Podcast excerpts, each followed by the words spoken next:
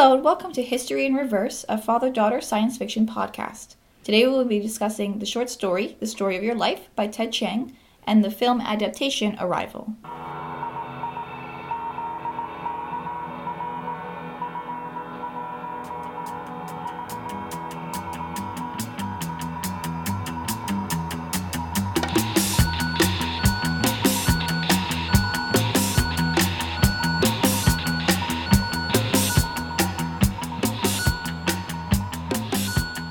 You're listening to the third episode of History in Reverse. My name is Caroline, and I'm here with my father, Richie. Hi. And today is um, actually Father's Day that we're recording this That's podcast. right. Very appropriate. Uh, so, happy Father's Day. Thank you. Today, we will be discussing The Story of Your Life, which is a short story within a collection um, of Ted Chiang's story, and the, the whole book is called The Story of Your Life, right? Yes. And this is the story that the movie Arrival, which came out in 2016, uh, was based on. It was very popular, uh, pretty successful um, science fiction movie that came out. Before we jump into that, though, let me just uh, a couple of things, a couple of front matter things. This is our continuation of our project to do every month or so, read something or watch something and do a podcast and discuss it. Um, so this is the third episode, and this is the first time we'll be talking about a movie in conjunction with the story Right. as well, which we, hopefully we get to do later as well. And we do have a new icon. Our podcast has a fancy new icon, which our friend Melanie made, and it's awesome, and I love it. So Yes. shout out to Melanie. Thanks, Thank you. It looks great. So check out our, our new fancy icon. So jumping into the story of your life, Ted Chiang is the author. He's written quite a bit, and I know Dad, you looked up a little bit about him. uh, Right. so So he's a fairly young uh, American uh, science fiction writer. He was born in 1967, and uh, the story of your life is one of his early works. It actually won a couple of awards, Mhm. including um, Best Nebula, uh, Best Novella, a Nebula Award for Best Novella, Mhm. And hi- one of his earliest stories um, that won some awards as well was a story called Tower of Babylon, which is Mhm. also in the collection, which I think is also really nice. Yeah, I read that one too. Yeah. Story of Life was written in uh, 1999. I guess I was published in 1999. And so it's been around for a while. And he's written a bunch of other stuff since then, but it seems like this collection of his stories is like the main one. Mhm. There's a book that he wrote um, recently called The Life Cycle of Software Objects. I was interested in buying it. Mhm. And the only available version are like in hardcover for $150 a piece. Oh. So it seemed like an odd. So I probably will. Can wait on that for now. Yes. That's weird. It's not on Kindle. No. Everything's how how do you highlight things if it's not on Kindle? Yeah. So so it, within this collection, um, you know, we I think we both saw the movie Arrival first, right? Yes. And then we ended up reading the story. Right. And I've seen the movie now. I think three times. I think you've seen it twice. Twice. And then this is the second read through for both of us for Right. the story. Right. So before we jump into a summary or, or discussion, I guess just off the bat, what would you think? uh, Did you prefer the movie or the story, or do you think they're both good? They were surprisingly both good. Usually, movie adaptations are horrible. yeah. and this was like probably one of the better ones that I've seen. hmm Right. I mean, last time we talked about when we talked about Solaris, we talked about the movie adaptation of Solaris, which were an interesting movies, but not particularly good adaptation of the Mhm. books. In this case, I, I think it worked. Yeah, I agree. I agree. Actually, I, I, when we saw the movie, I loved it. I was like really obsessed with it. And then I saw it a second time and realized I totally misinterpreted it the first time because I didn't get I didn't get the main pl- the main plot really until the second watch. So I guess we can we're gonna discuss the the story in the movie at, at the same time. So mostly right. There's going to be lots of, of uh, spoilers. So if you haven't seen the movie or read the book, Then and- stop and go see the movie. Right. it's it's like what two hours? Like go watch Yeah. it and come back. Right. So I think what we're gonna be describing the plot of the book, and then as it, because the, the movie does really follow it very closely. Right. So where there are differences, we'll we'll bring them up and discuss them uh, as they uh, occur, and we're gonna try to describe this plot as linearly as possible. so um, so why don't you start with the the beginning? Where what does the the story start? Well, I suppose the story starts with the arrival of the aliens, right? Which is the why the movie is called Arrival. But what what I wanted to say is that this is like really two stories in one, where they kind of interweave, right? Mm-hmm. So, so there's the story of basically how to communicate with the aliens that arrive Mm-hmm. on Earth, and and the main character, which uh, is a woman Mhm. for a change, Yes. uh, is a linguist, and she's asked to translate the language of the aliens. and she insists that she has to meet them and talk to them in order to be able to understand the language. The book basically is that. It's like what happens when you try to understand this language and some odd things that they discover about the language and what it implies to, to people who learn it, I, I guess. Um, Mm-hmm. So that that's so one of the two stories is the story of how they try to communicate with the aliens and how they discover things about the language and stuff. Mm-hmm. The other story is about her daughter. Right? So this woman has a daughter. She talks about her being a baby and, and growing up and being older, and, and ultimately the daughter dies. Mm-hmm. And there's some differences here between the, the story and the movie. Mm-hmm. So at the time when the aliens arrive, though, does she have a daughter? Well,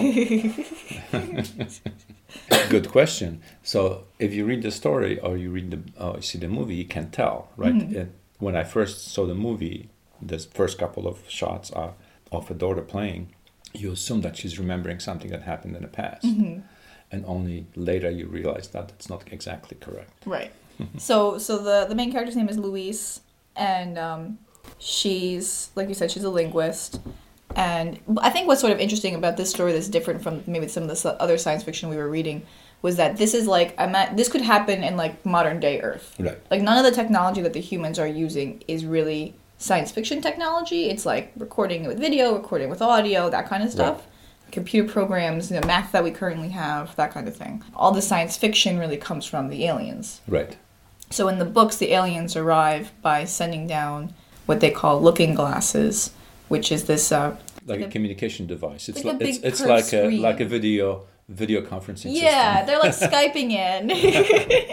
it's like a big, like uh, kind of milky screen, and they send a few of them, uh, several of them around. Actually, in, in in the story, they send a lot of them. There's like Yeah. a few hundred. Whereas Yeah. in the movie, the ships actually are sort of Right. land, and, and but there's only. That's the difference. In the movie, it's a, sort sort of these giant, imposing, like black egg-shaped ships that sort of float above. Right, fields. which is like when I first saw the uh, advertisements for the movie, I said, "Oh no, it's another one of those movies that aliens arrive and everything blows up and Right. there's a big, in big, big fight." So we were pleasantly surprised when we actually Yeah. watched it. Definitely, definitely. And I think this sort of calls back to when we read, um, what was it, Ursula Le Guin's story, Left Hand of Darkness, Mm-hmm. Where the emissary in that story said if you just send one person, it's a curiosity, but if you send a whole boatload of people to the planet, it's like an invasion and it's Right. threatening. Right. And in the story, the story of your life, the people aren't particularly frightened by the looking glasses. They're No. like curious about them Right. but the sh- the presence of the ships in the movie, I think, it sort of changes the tone a lot because the Right. the people in the movie are much more Threatened, frightened. yeah, yeah. they feel a lot more threatened by it, and I mean, I guess, guess understandably so because the ships are like Huge. massive. So in b- both the story and the movie, Louise ends up going and being able to meet the aliens. And I think Um, she's recruited the, the the way the recruiting happens of hers. It's kind of similar in both, where the military comes to her because I guess she's a well-known linguist, and they play her a recording of some speech of the aliens, and they said, "Can you translate this?" Yeah. And she just gives them a strange look, and she says, basically, "I have to meet them in in person, you know, mm-hmm. and talk to them. Otherwise, you can't translate the language Right. just from from listening to it." And there, there's like the movie. There's more concern that like the military doesn't want to information to spread or something. They don't Right. want to. They have like this. They, they made it more dramatic. For Yeah, it to there- be there's a little, little bit of that in, in, in the story, but Yeah, very- not as much. yeah. Not as much. So she ultimately goes, and she ends up meeting the physicist. Right. So I think in the book it's maybe clearer. They're trying to follow like this the standard way we, we think how we communicate with aliens. You mm-hmm. would you know send them prime numbers or some Yeah. mathematical formulas. And she's a linguist. She says you can't talk about that stuff unless you can say you know hello here I am. You know this mm-hmm. is me. This is you. Yeah. You know and that point is not made as clearly in in the movie. Although they do have a they do show her like showing the aliens like the very basic things like you know I'm Louise this is Gary Mm-hmm. Yeah. the, the physicist Yeah. and the physicist was there so that he could somehow present some physical laws to the aliens and and Mm-hmm. us to to make it like a basis for communication So let's talk about what the aliens look like, because right so really what are they called They're called heptapods because they have seven legs. Hepta seven. What is hepta is seven or eight Seven. Seven, Eight is octo. Okay So hepta, yeah. hepta yes Yeah. So they they look similar. The description from the book is largely played out on screen, I think. Right. So in in the, in the movie, they kind of hide them in this fog, so you Yeah. can see them quite. So know. the way the way it works is so in the in the book there's the looking glass. That's this big. It's sort of like a movie screen. Like imagine if it was just a movie screen. it's like a really very thin good video conferencing system. Yeah, it really is.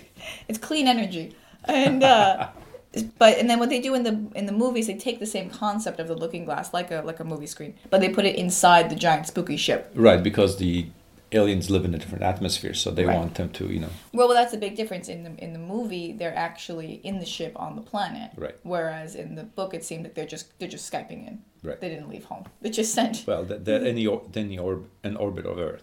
Uh, is there a ship in orbit? Yeah, yeah. Oh, I didn't. I missed that. So they're, but they're not physically on the planet, which again I think changes the the threatening Right, level. right. And yeah, there's like this in the movie. There's like this sort of like fog, and then the heptapods are like black, and they have seven long legs, kind of look like a, like a squid kind of thing. Squidish, yeah. Yeah, squidish. But the legs are sort of stiffer, so they like walk on them. Right. Um, and it's a similar description in the book. In the book, though, there's an interesting difference. The the heptapods in the book have eyes, Right. And um, it's like the the cone of their body, you know, goes up and tapers off, and at the top of their at the top of that is eyes or seven eyes around all sides, so that basically the heptapod has no front or back. Right. They only just walk forward, basically. Right. It's like they can. No matter walk which direction they go. Right. Yeah. And it's sort of one of the early hints as to what Louise is going to discover in terms of the language. Right. There's no forward, they don't have a forward or backward, they don't have a, a Right. direction. So, so right. So, turns out that um, they have very difficult time trying to understand the spoken language of the heptapods, Mm-hmm. and it's just like impossible to decipher or reproduce or whatever. Mm-hmm. So they try to do writing, right? So they hold up signs saying, you know, I'm Louise, or Mm-hmm. you know, this is an arm, and heptapod, heptapod, heptapods also have writing. Mm-hmm. So in, in the book, they call them heptapod A, which is the spoken language, and heptapod B, which is the written language. Mm-hmm. And what they discovered very quickly, what do they call them? Logograms?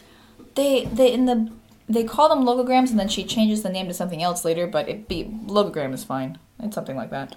So one, one of the interesting things that she discovers about this written language, that unlike human languages uh, that, that we normally that we know, is the writing does not represent words or sounds; it represents symbols. Hmm. So you can think of it like if you have a little drawing of a person running across the road, mm-hmm. you know that means something, but it's it's not the word, Right. There's no sound with it. Yeah. right?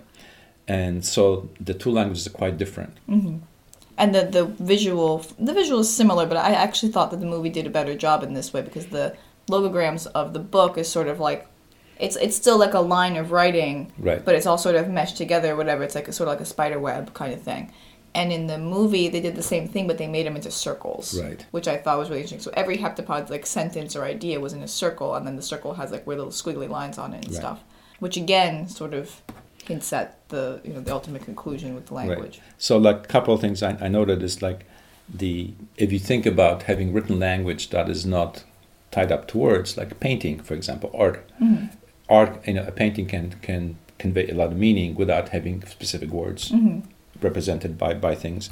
Uh, mathematical notation is another one. Mm-hmm. You know, in math, you can write things that don't really have they may have names or something, but the meaning is, is something beyond the, you know, it's just in the symbols, not not mm-hmm. in the anything else.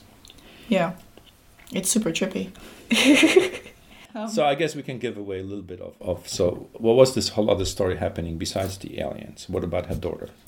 So what? So this sort of goes to the structure of the story, I think, and the, the movie mimics this, which is great. So the story is structured where more or less every other chapter goes between these two stories, Right. and you get like a chapter about like the and the story of the heptapods basically goes chronologically. Right.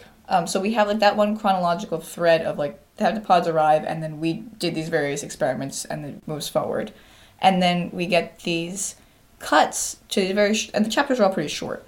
We get these cuts to these chapters where um, Louise will say something like, "I remember a day when you will be yada yada yada." Like I remember a day when we will be going to the mall together, and it's you actually pointed out the tense issue Right. there. Right. So basically she talks about her daughter. So she talks about different points in life of her daughter when she was born. When she, I don't know if she talks about being born in the book. Maybe she does a little bit. She talks about when she's an infant. She talks when she's a teenager. Mm-hmm. She talks about just various different things that Mhm. happen to her. But every one of those sections begins is written in future tense, hmm which it's just kind of very subtle that I didn't notice actually on the first reading. Yeah, I didn't notice it on the fir- on second reading, and and not right away anyway. hmm You have an Um, example? Yeah, I'm trying to see because I highlighted a bunch of stuff in my my Kindle for this one, especially after you put you told me about that, and I was like, oh man, you're right. So like this this one, this is I think towards the end. She says, "I remember when you'll be a month old, and I'll stumble out of bed to give you your 2 a.m. feeding. Your nursery will have that baby smell of diaper rash cream and talcum powder with a faint ammoniac Ammoniac. ammoniac. Yeah. I'm really good at this. ammoniac whiff coming from the diaper pail in the corner. I'll lean over your crib, li- lift your squalling form out, and sit in the rocking chair to nurse you. So it's sort of this. It's future tense, Right. but it's uh, her saying, "I remember." so, but the first first sentence of the story, interesting enough, is in Uh. present tense. Really? Yes, it says your father is about to ask me the question. Oh, Oh.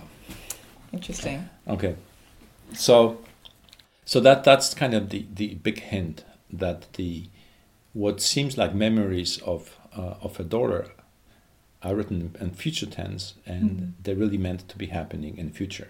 Right. And I think maybe the zero sum game is the or non zero sum game. Mm, that's a good the, example. Kind of the giveaway. Right. Yeah, I agree. that? Yeah. Well, so ba- basically, what's happening with the structure and the and like I was saying before, the movie mimics this by cutting scenes together, is that we're be- we realize as the story progresses that what's happening is as Louise is learning the heptapod language, she's beginning to perceive time differently because Right. the lang- the heptapods perceive time differently Right. and the and language controls your reality and we could talk a little bit more about that but the zero sum game moment is one like one of the biggest reveals in both the book and the movie where you get a scene where Louise says something like um I So what, what's happening is Louise is sitting. This is she's at her house and her Mhm. daughter's doing some homework, Mhm.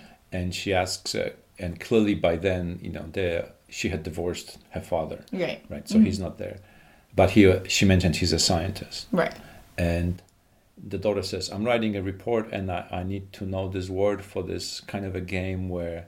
You know, you don't lose. It's just that everybody wins. And Mm. and Louise says, "Is that a win-win game?" And she says, "No, no. That, that has some much more scientific sounding name." right and says, I don't know, you have to call your father to ask him that. Mhm. Right. And then they cut to the scene where she's talking to the heptapods, or she's like involved in the research Mhm. and, and and the uh, what's his name? Gary, Gary. The, the physicist talks about something and he says it's a non-zero sum game. Mhm. And then you flip back. right and it goes right back into that scene and Louise in that scene knows the answer as being non-zero sum game and so then she tells her daughter Right. and so it's one of the first times we really see her passing information to herself through through this like uh, new understanding of time Right. you know Right. And they they do it in the movie as well and it works in the same way as it does in the book Right. which is great so she's i'm trying to think of like what actual events occur because there- there's a lot of like discussion of math and then i guess they get they make a breakthrough with the heptapods at one point with the math um, well, the, the as she's learning more of the written language, she's starting to slowly to realize that it's kind of right. So this is this goes to the whole idea of how language influences your thinking mhm.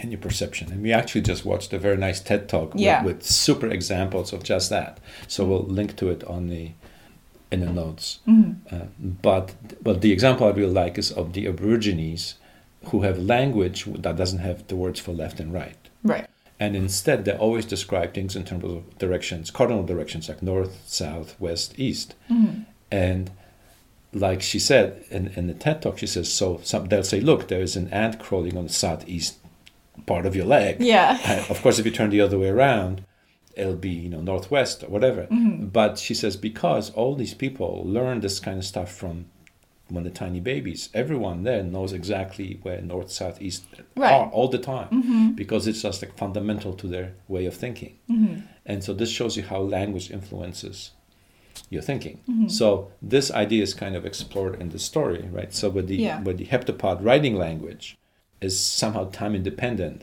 Mm-hmm. and it um, lets you see all of time basically. Mm-hmm. And they get a little bit into physics, Yeah.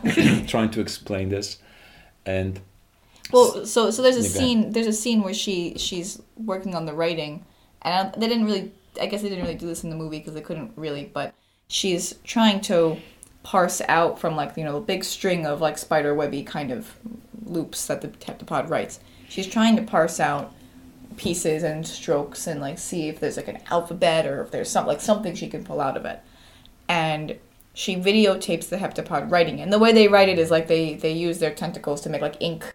yeah, And actually that that was very cool in the movie. Yeah, that was like very visual. So the the she films it and she slows it down and watches the ink coming out of the heptapod tentacle, and realizes that like the first stroke that it makes is a stroke that's used in like multiple parts, like multiple characters of the right. sentence. Right, like you have to know the entire sentence right. before you can start writing it. Right, Right, exactly. right, yeah. So she and she's like, you know, they must know the whole sentence first, which is weird to. I mean, to think. I mean, think about like when you sit down to write something, you have an idea, like have an idea of kind of where you're going, but you don't know for for sure, like exactly what words. Normal are gonna- people don't, Yeah, yeah.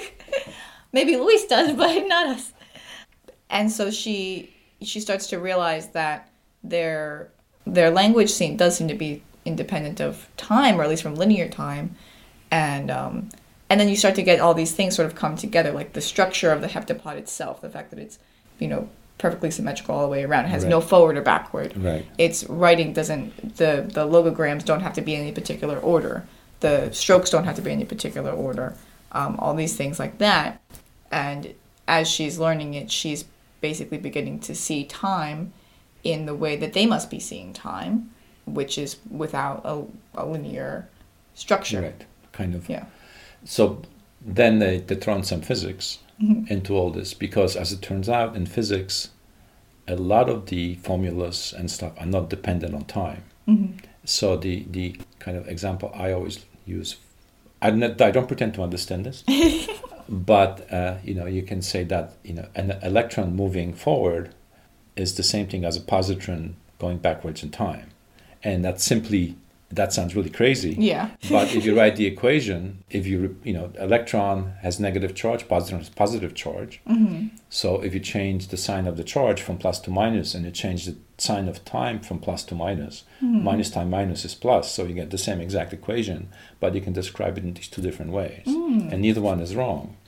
That blows my mind.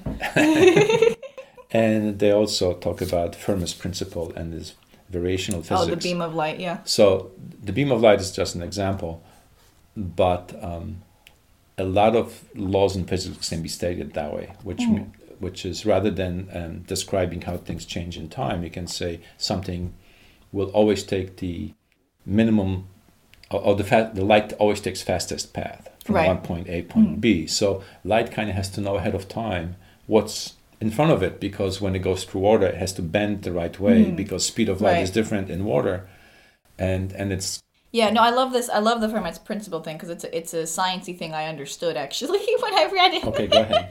So the like you were saying, the, I, the whole idea is that um, light will take the uh, fastest route to a Right. and if you look at light when light comes from say the sun, um, if the point that it's going to is like somewhere underwater, it's like under a lake. When the light hits the water, it doesn't just go straight down to the point, uh, but because uh, water refracts light differently than air, the light bends and goes in this like sort of different way. So if you were to draw it out, it would be like a straight line till it hits the water, and then it like sort of bends and goes into whatever direction to the point. And that's because it's faster for the light to go that way and go through less water because it tra- light travels slower through water. It's faster for light to go through less water than for it to go straight and go through more water. than it would time wise go slower to the point. Right. So light has to kind of know.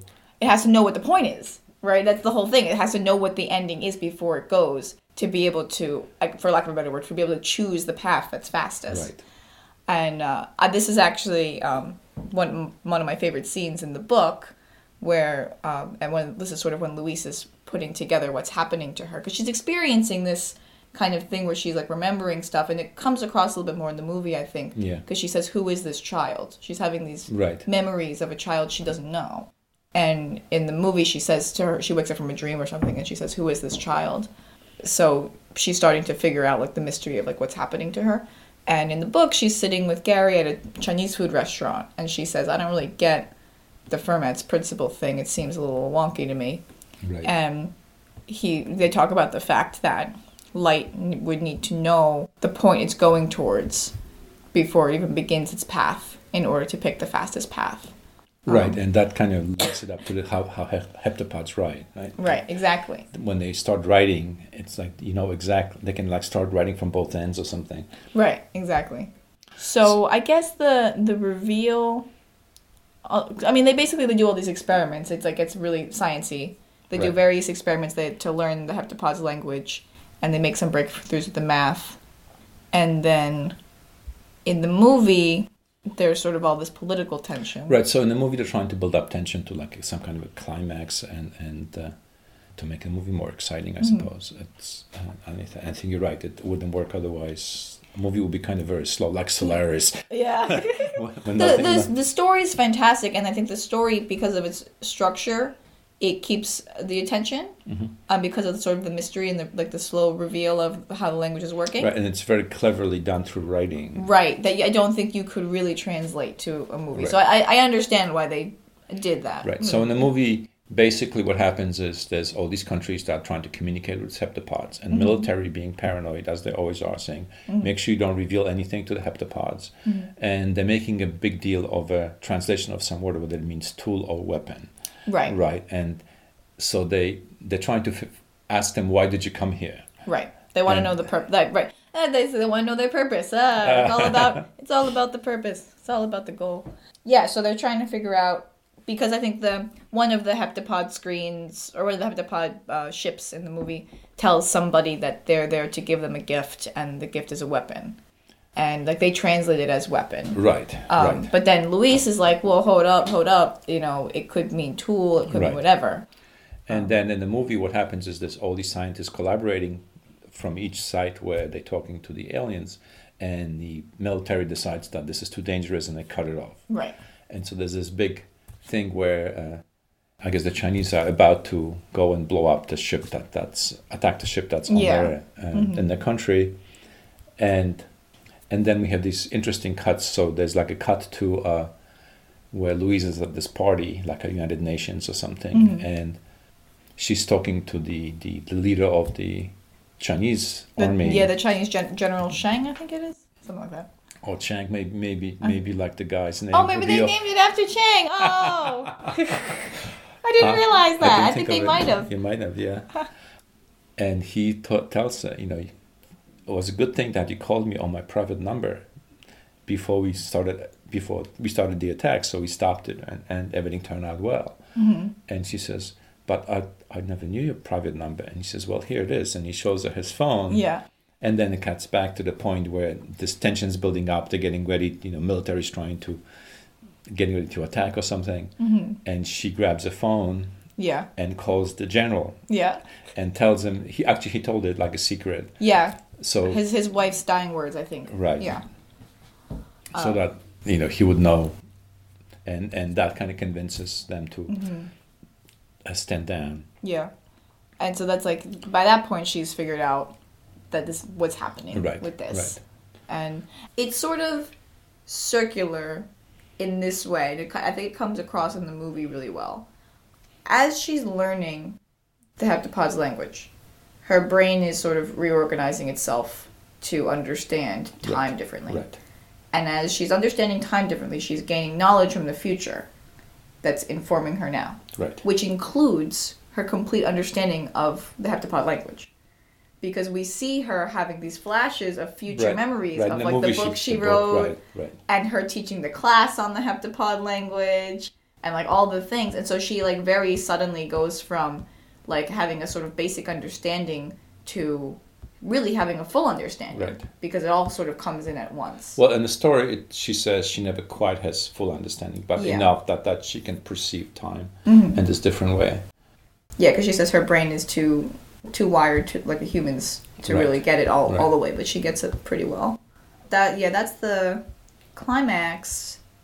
Basically, what's the climax in the story? Uh, the story comes back to the, the beginning Yeah. of the of the, of where he says let's make a baby yeah, so Gary the physicist and the story actually is becomes the husband and and the father of a child and you know and the story begins where he they're clearly like at home having had some wine some party and say okay let's make a baby and then the story ends in the same scene right. and I just as we just noticed the the scene is written in the present tense Yeah.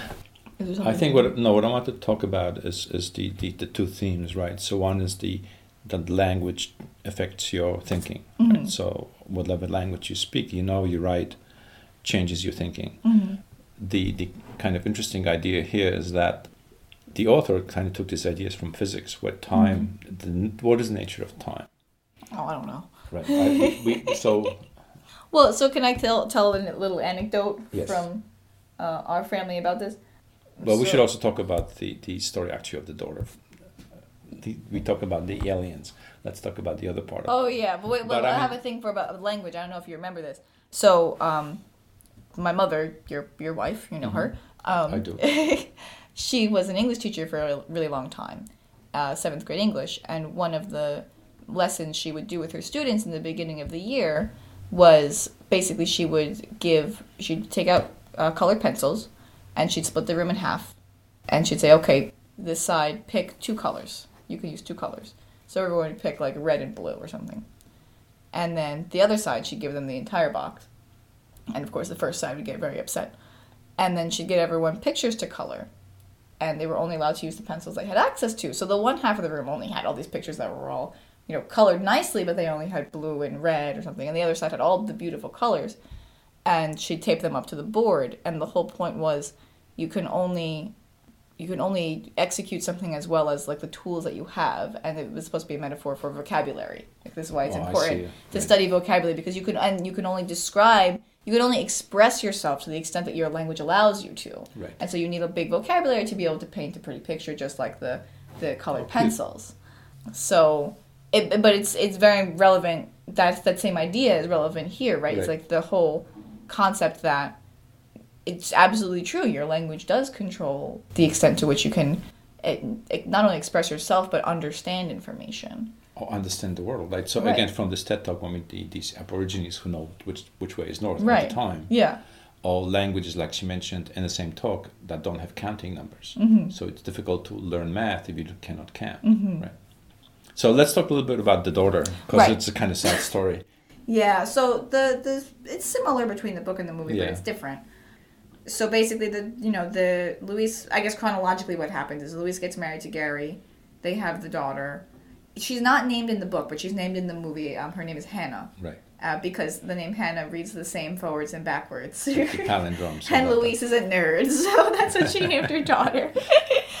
and uh, in the books, the daughter uh, grows up, and Louise has a lot of memories of her as a little girl doing regular little girl things, and then sort of being a rebellious teenager, and uh, you know, sort of st- seems like she sort of struggles with the parents' divorce a little bit. Right. And stuff like that. And then the daughter gets into an accident and dies when she's 25, I think. In the book. Yes. Yeah, in the book. Mm. Right. Um, the difference in the movie is that the daughter dies same, uh, also dies at 25, but No, I dies. thought she was younger. she looked like an adult to me. Well, they didn't. They didn't specify. They didn't say. Yeah. Yeah. She dies from some genetic disease that's like an incurable mystery genetic disease that kills her. But I think those have different implications in terms of this. So, so you know, the fact that in the book it's an accident. Right. So I think what, what, what the author is trying to, to to explore the idea here. So you know, it says if I know the future, Mm-hmm. why can't I change it? Right. And this is you know, having your child die is probably a pretty horrible thing to happen Mm-hmm. to anyone. Yeah. And uh, the question is why doesn't she change it? Mm-hmm. And there's some of the stuff I, I have like some interesting things and from the book. And um, let's see, the existence of free will meant that we couldn't know the future, and if we knew free will existed because we had a direct experience of it. So it's like what what, what he says, or, sh or, or what Louise says in the book, is that you know just because you know the future doesn't mean you can change it. It's like Mhm. you know you just kind of play it out, and it and, and some of the interesting things. Uh, I think what she said it. Even if you know what, what what's going to happen, Mhm. until you say it, it doesn't have like. Oh, I, I know what how it came out. So heptapods speak heptapod A, which is like normal linear speech. You know, Mm-hmm. Right. They make sound, yeah. And then they write, and the writing is completely different Mhm. in the sense that it's not time dependent. And what she's, I think she says in the book, it said for the for the heptapod, spoken language is like a play. If you go to Shakespeare play, you know exactly what words are coming up, Mhm. but but still it's a play, uh, or like a wedding. You know, a wedding has a script and people say the right things, but Mhm. until they say it, they're not married. you know. Right, So, yeah. so I was thinking about that. You know, this idea of a play and stuff. And one idea, one analogy I thought of, of for the for heptapod B language is mu- music. Yes, Right, yes. I like I like this analogy a uh, lot. I think it's really good. So if you think of a musical score, like for, for a large symphony, hmm it's all there, right? It's all written out, tells you exactly what's going to happen, hmm uh, what the timing is, and so forth. But and, and somebody who, who reads music can look at it and can you know, sort of hear it in their heads hmm as uh, but it's like a whole thing. But it still has to be played out in time. Like if you want to actually say it, you have to go step by step. hmm But you Um, can look at it and know, like if you if you're able to read it, Right. you you know the feelings and the and Right. the sound. So like when when you read stories about Mozart, who was like a musical genius. Mhm. when he had to write a composition, somebody asked him, so, so when are you going to write the symphony? I said, I already did it. I just have to jot it down on paper. it was all in his head. Yeah. So, No, I think that's I think it's a good um, a good comparison to this because hard it's it's hard as as a human and not a heptapod. It's hard to imagine, you know, just looking at a really complex symbol and getting a really big idea. So one one thing that's sort of similar, I guess, is you know I studied Japanese for a while when I was in college, and um, they have an alphabet, but then they also have a system called kanji. Those where it's like one kind of complicated symbol that you just sort of have to memorize all of them, and so you see the one complicated symbol, and there are strokes within it that are related to other symbols and things like that. Like there's certain ways they're built, but you know, you just memorize basically the one symbol and its meaning, but it also comes with some with sound, so it's like a little bit different from this. It's hard to imagine, like especially in the movie when they draw the big circles, right. like being able to look at this circle and like know what it says, like like a whole and a whole potentially really complicated thought, like Right. they express. But I mean, really, when just writing by itself, just regular writing like we see here, is Mhm. pretty miraculous when you think about it. Mhm. It's like I, I've seen, there was some movie about American Indians who used to talk about writing, it was the talking paper. Mhm. Because Mhm. somebody scribbled some, some things on it, some other, other person reproduced it exactly, Right. Which is pretty, like, like yeah. the lady in the TED Talk says, you know, it's pretty strange. I can make these sounds Mhm. and make air vibrate and, and transmit thoughts into your head. Well, la- spoken language is common to like all human civilizations, but writing isn't. Writing isn't Correct. something everybody has. So I found this quote about um free will Mhm. and, and future. So here's here, here it goes. This was from from the story. So similarly, knowledge of the future was in- incompatible with free will. What made it possible for me to exercise freedom of choice also made it impossible for me to know the future. Conversely, now that I know the future, I would never act contrary to that future, including telling others that I what I know. Those who know the future don't talk about it. Those who have read the Book of Ages never admit to it. So in the in the book, does she not tell Gary that the daughter's gonna die? I don't think so. But in in in the movie, they imply that she tells him, and that's why he. and that's why he leaves. leaves. Yeah, Right. it was kind of shitty. He yeah, in the in the movie they imply she tells him that the that the daughter's gonna die, and he sort of, and he says she made the wrong choice, and I don't know if that's supposed to be the choice to tell him or the choice to have the daughter in the first place or what what right. choice. And so here, he implies that this is not. Just just because you know what's going to happen doesn't mean you can stop it or, or Right. would stop it. Um, It's it's embracing fate. You know, it's it's sort of a, um, embracing right. the right. idea so, that there's there's So right, so this kind of goes back to the nature of time. So I, I in between uh, reading the story, I've read a book about by this physicist, Italian physicist about it's called The Order of Time, which he tries to explain what time is, oh god. and uh, I came away from it very confused. But the kind of the, the large point that he tries to make is that in physics, as far as we know, there is n- no such thing as time. It's just a dimension like length. You know, you Mm-hmm. you you. As far as all the formulas and now understanding how things work, you know, typically. The the example that they give, if you play some, if you make a movie of something, play it forward or backwards, Mm-hmm. we can tell the difference. Mm-hmm. But in physics, if you if you were able to, to film some experiments, if you play them forwards backwards, you can tell Hmm. which one is forward, which one is backward, and that's how physics is. Mostly, there's just, there's just one thing, this thing called entropy, which is not, which is unidirectional, which kind of implies time. Mm-hmm. But he basically seems to imply time is really like a construction of, of human mind. Yeah. And I mean, uh, I- this I is this get is the question. that, You know, this is what I said before about music. How can music exist, right? Because now exists, right? Now Mm-hmm. it's it's now, right now, bing, now. uh, that other bing was in the past. It's gone. It doesn't exist anymore. Mm-hmm. Future hasn't happened yet, right? What is music? Music is sounds in time. So Mm-hmm. if I'm have first beat of a bar happens, then second, then third. By the time I get to the fourth beat of a bar, what happened to the first one? It's gone. It's it doesn't gone. exist. Oh, no, no. So, the I think what he says in the in, in the book, in the book about time, is that it's like human memory kind of creates time because you know the, the reason music exists because you kind of remember what happened a couple of seconds back, Mm-hmm. and that makes music. It, so it's it's it's very weird when you So music does exist. That's what I'm getting from this. Well, apparently Somehow. it managed to exist. Yeah. No, I mean absolutely. I think that's uh, and you should put a link or something to the book that you read. Yeah, I'll put put a Um, link to that book and. Um, so the other thing in the quote I just read, she mentions Book of Ages, Mm-hmm. which is um, allusion to a story by Jose Luis Borges. Mm-hmm. I'm probably pronouncing that wrong. Uh, He he's written a bunch of stuff, these kind of weird stories, but one of them is called Library of Babel, Mm-hmm. and basically the story is about this library that's infinite. There's infinitely many books, and every possible book is in it, Hmm. which means the book, the library contains the story of your life. Oh yes, that's where the title comes right. from. So that's kind of I think where the title comes from from that idea, and of course the joke is that you know, library also contains the book, the, the story of your life where your name is spelled differently, you know, for every other spelling.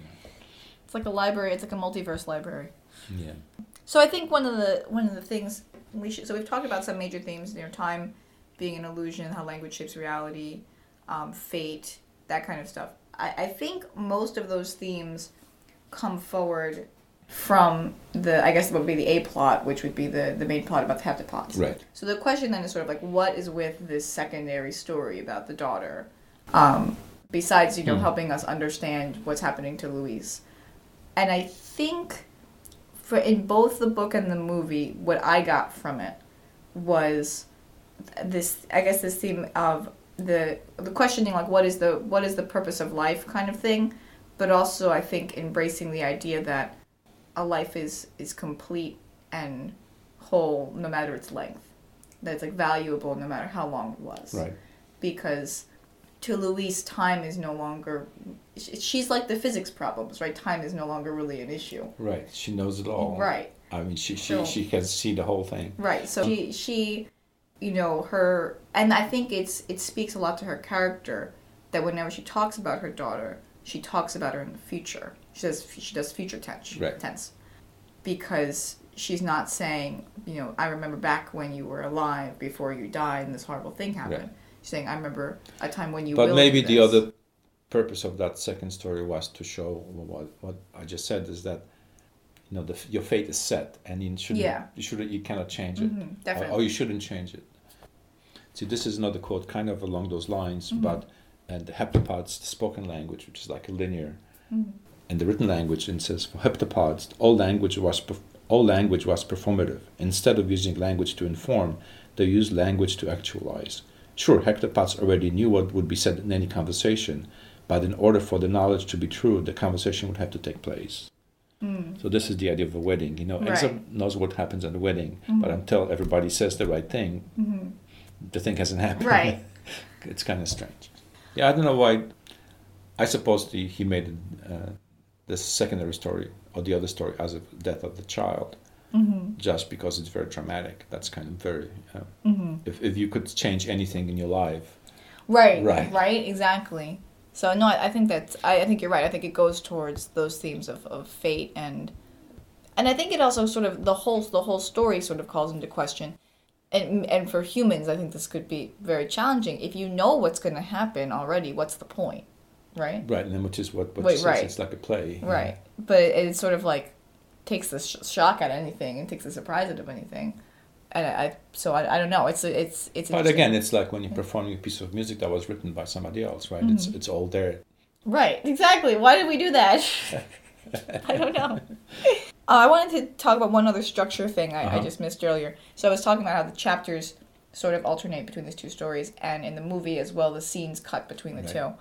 But in both the movie and the book, they begin to bleed together. So towards the end, her chapters have both within a chapter. So like there's a there's a chapter where she's with Gary, and um, towards the end, and she sees like a salad bowl, and within that chapter, then there's like a paragraph or two where she has the future memory of the daughter knocking the salad bowl over. Right. That's right. Yes. And yes. so they start to they start to bleed together, and I think it's just fabulous writing. And then the movie does that just by making the clips cut closer right, and closer. Right. Right. And I think it's just fabulous writing to uh, what a, what a genius way to structure a story to have these sort of two plots slowly converging to get this point across that this is now how Louise is seeing and experiencing Right. the world. Right. So I thought that was like just super neat. Talk about gender stuff since you finally got your your, your female character. I did finally get my female character, and I'm mostly happy with it. I liked it too. Yeah. um, I I'm mostly happy with it. I'm nit, I am nitpicking. This is nitpicking. I, I understand that I'm nitpicking, but I'm gonna nitpick because it's my favorite thing to do. Gender wise, my only struggle is one thing you pointed out that I had noticed when I watched the movie originally, but I had forgotten, which is that you know you have all these scientists and stuff working on this, and the lead female character is a linguist and the lead male character is a physicist, and there is that sort of that's a little bit gendered in that Human physicist. Right. Yeah.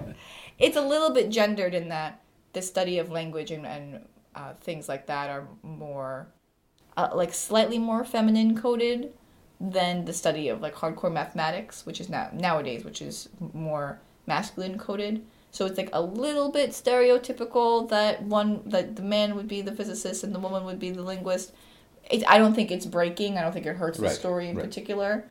I think it could have been swapped and it would have been fine. But then, I mean, character would have been Gary, not Louise. Right. So, and then, but that sort of gets my, my second issue, which is um, it's a little bit, and it's, it toes the line, it's a little bit stereotypical for uh, female characters' whole story to be about either uh, the man she loves or her children.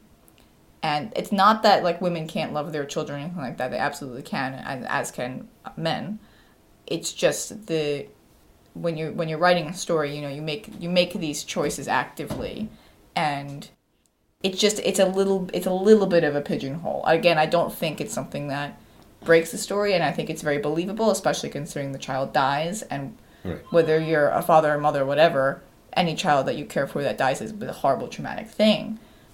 So it's just like it's one of those things where it's like I, I noticed it because I was thinking about it. I, again, I don't think it really hurt much, but I also thought the story was like fabulous, so I Yeah. couldn't find a lot to complain Right, about. right. so it's just like I don't know, it's just something I'm like aware of. I'm not sure. I haven't read a lot of Chiang's other stuff, so I don't. Part part of the question is is that part of a pattern? Like, is does he write like that, or is that just this Did you particular read the? Tower of Babylon? I did, but that I don't remember that really having any. Gender stuff in it Right. that I, I noticed. think so. Yeah. As as because like for example, when we read Ursula Le Guin's um, Left Hand of Darkness, she seemed to have in that story actively put in the gender stereotypes for the she had pur- for reason, the purpose right. for the purpose of exploring it, Right. which is great. You know that's how you're supposed to use it, as opposed to sort of unconsciously having your stereotypes Right. into your writing. Right. So that that was the only thing. I don't think it was bad. I, I don't Yeah. actually have anything really to complain about much with the book. so you want to talk about favorite parts? Yeah. So um, in the let's start with the book or the, the story. What was your favorite part in the story? So what did I put down? You put you. I wrote time. Well, the time structure, the, the just the structure of the book, just just kind of Mhm. when it went between the two stories, kind of how it were interleaved. I, you're right, I didn't notice it, but it became you know more interleaved as it got towards the end, which is Mhm. very cool. Yeah, And like the the non-zero sum game little piece, that was kind of cute. yeah. That was in On both. both. Yeah. Yeah. Um, I think my favorite part of the story was the scene I talked about before in the when they were in the Chinese restaurant, and she sort of makes the connection with the Fermat. Did I talk about it before? I did Yeah. talk to you about it before we started recording. She makes the connection between Fermat's principle, that the, the light beam, and that the light needs to know the goal before it starts, and then she makes the connection to the, the language. Right. It was one of my favorite scenes. It's very well written. Um, I also like the bits of like philosophy that were kind of thrown in mhm. about you know free will versus uh, knowing your future. Yeah. I just happened to listen to another physicist the other day on some podcast, and there's in physics there's something called com- com- complementary principle, hmm and it comes up like when you talk about light, is light a particle or a wave? The answer is yes, it's, it's both, but depending on which experiment you perform, one or the other exhibits itself, but not both at the same time.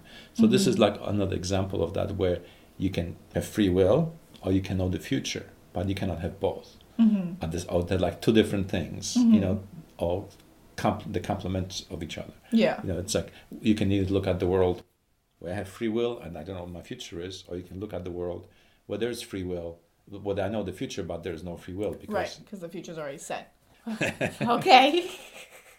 In the movie, I think we both put down the same favorite part was that we liked the uh, the reveal, the, the the climax of the movie where she calls the general, Right, and there's that right. the cut scenes back and forth. Because I thought that was very well done, in comparison to the part of the movie I disliked, which was that this they do this thing where the soldiers, the American soldiers that are working with them at their ship in the movie, are like spooked by the aliens or something. xenophobia. Yeah, know, yeah, immigrants. Exactly. Damn aliens coming here and taking our jobs. um, and they they put a bomb inside the ship, and one of the heptapods gets injured and dies. I didn't I didn't think it was a necessary component of the movie, and Right. on my first watch through, I didn't get it. I didn't understand what had happened, Right. And then later I figured it out, and I was like, eh, I didn't think it was. The the rest of the drama, the political drama, unfolded in and of itself, like fine. But I must say, the bomb scene in the movie does give us a great moment between between the heptapods and the humans, because Louise and Gary are in the ship when the bomb is like ticking, and the heptapods, of course, know about it, and the heptapods come up to the screen, and are like they're like tapping on the screen with their tentacles. All right. To, and the first time I watched it, I like, had no idea, and then I was when we rewatched it, I was like, "Is he? He's pointing. The Right. heptapod was pointing at the bomb to try to warn them, Right. which was cute. Yeah. It was nice of the heptapod. Yeah, I didn't like that the movie was had to go to this political kind of a thing. I'm not, which is kind of a standard kind of a thing for for alien invasion movies. Yeah, I'm not sure what else they could have done, right, to make to have this this uh, have like an up. exciting thing. Yeah, But I mean, it it, worked. I it worked all right. It, Yeah. it didn't really take away from from from the the, the rest It- of the movie. The, you know what it was? It's like the rest of the movie was very unique, like su- super unique in terms of like science fiction, but the political drama was kind of generic. You know, because like you're saying, it's like when you know aliens Right. arrive, what do we do? We all freak out. Like that. Right. It's we've had a lot of movies like that before. And then both of us for the book couldn't think of something that was our least favorite part. Right. I really, I really highly recommend this short story. It's not long. right. Um, and even if you know the plot, yeah, you can it's still enjoy it. Yeah, exactly. so if now you're thinking about it, you should go read it. We should tell them what the the gift was, oh, right? So the the gift, and it's, it's a little bit different between the story and the and the movie. The the heptapods came to teach humans how to speak their language. right. That was it. And in the movie, the heptapods explain that in like 3,000 years or something, they're going to need humans' help. Right. Something like that. Oh, that's right. Yeah. uh, yeah, one of the heptapods. well, you know, linear humans couldn't quite get stuff, so Yeah, so so the heptapods are like, you know, we gotta come here and teach you the language so that you can come help us in 300 years. Which isn't it's it's weird because they know that and so they're just playing it out. It's so, so bizarre. it's just so bizarre.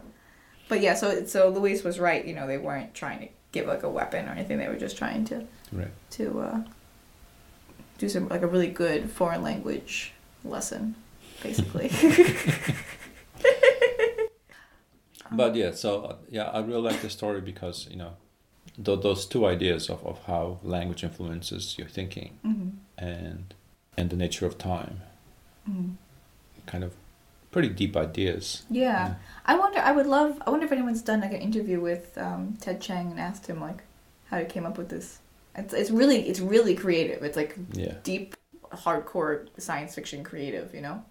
yeah, And and. and it's also written very well. I mean, it's it's Mhm. very cleverly uh, that you don't notice. Yeah. So the, the interesting part is that both movie and, and the story end in the same spot, which is the spot they began in, Mhm. where where she's with Gary, I guess, and which we find out at the end that's Gary, Mhm. and he says to her, you know, let's go make a baby. Mhm. So so do you think?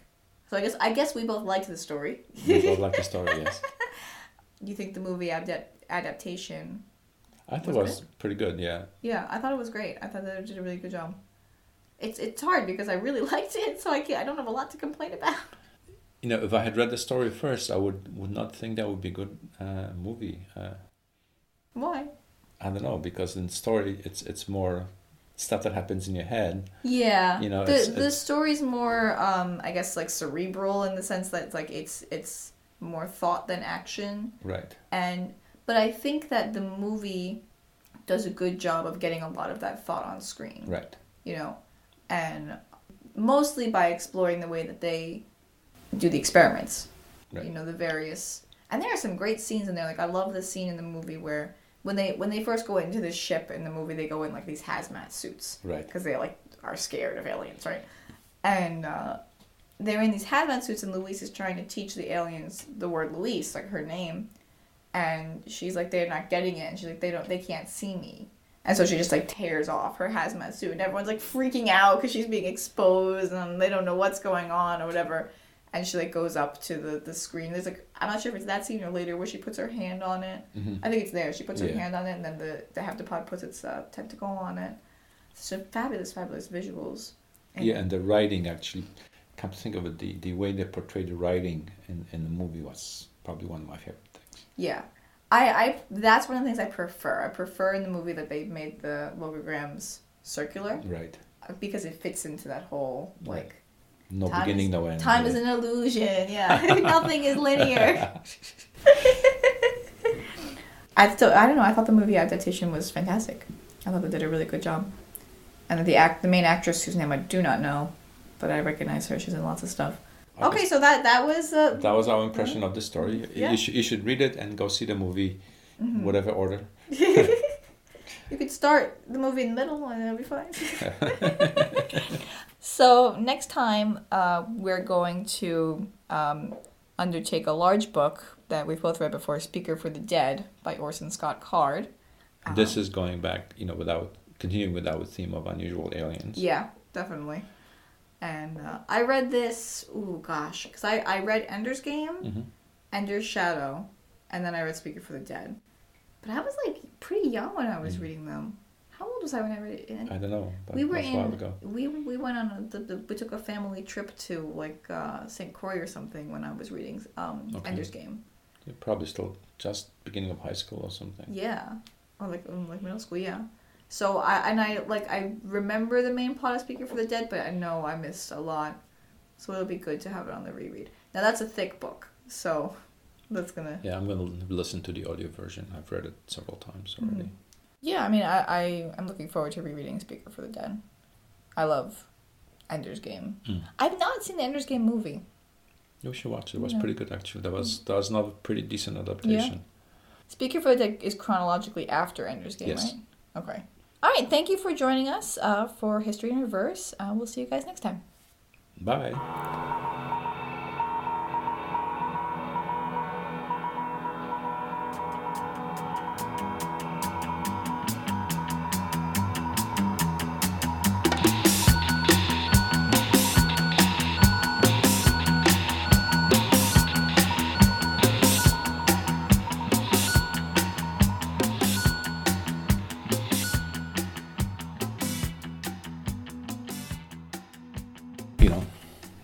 Recording now, so we can make Easter eggs of all kinds. um, okay, I have see. I took lots of notes. Let me see. oh, you put the date on it. That's so cute. Um, I like the the music analogy. We, we to talk about that Yeah. because I, that that that that seems to be gives like a really good, uh, I guess, human understanding of it as best you can.